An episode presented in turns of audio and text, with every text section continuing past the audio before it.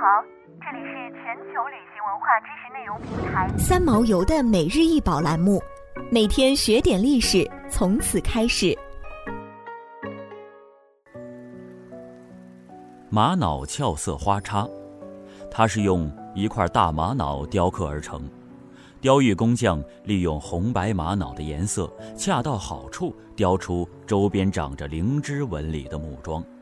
木桩艳红，一株白色的树枝从底座延伸出来，顶端开了数朵小花，营造出枯木逢春的景象。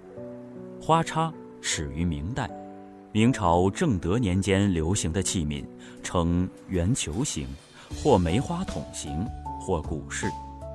顶部开有六个小圆孔，器身是青花地白缠枝莲纹，栀子花或青花缠枝花，有的器物上堆贴鹿胎的四兽面装饰。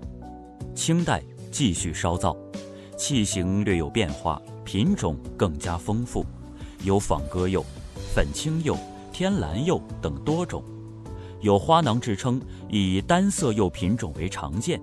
以雍正、乾隆时制品为最佳。清代的玉花叉样式较多，其中树桩形花叉较为典型。俏色是玉器翡翠行业中一个通用的专业名词，特指在一块玉料上的颜色被运用得非常巧妙，利用玉的天然色泽进行雕刻。对这样的玉雕作品，即可称为俏色。俏色雕刻不同于绘画、彩塑，以致特种工艺中可以根据需要任意着色上釉的雕漆、牙雕、珐琅等工艺品。它根据玉石本身的特质，按料取材，因材施艺。匠人们凭着自己的经验和丰富的想象力，灵活处理，在创作上充分发挥自己的才能，解决。并巧用玉石本身颜色的效果。尽管玉极受推崇，但其他抛光后呈现绚丽光泽的矿物，如玛瑙、水晶、绿松石、孔雀石、玉髓、石英、碧玉、青金石、寿山石、珊瑚以及琥珀，也备受青睐，被称作是中国的传统宝石。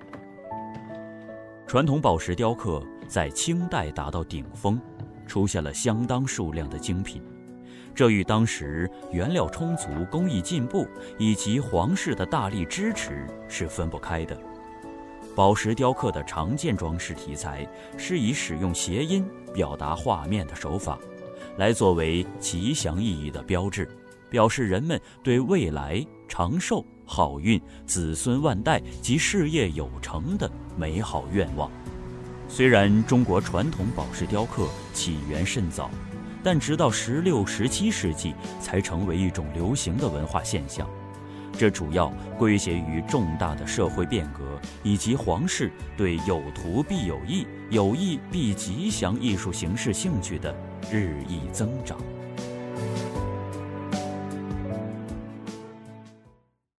想要鉴赏国宝高清大图，欢迎下载三毛游 App，更多宝贝等着您。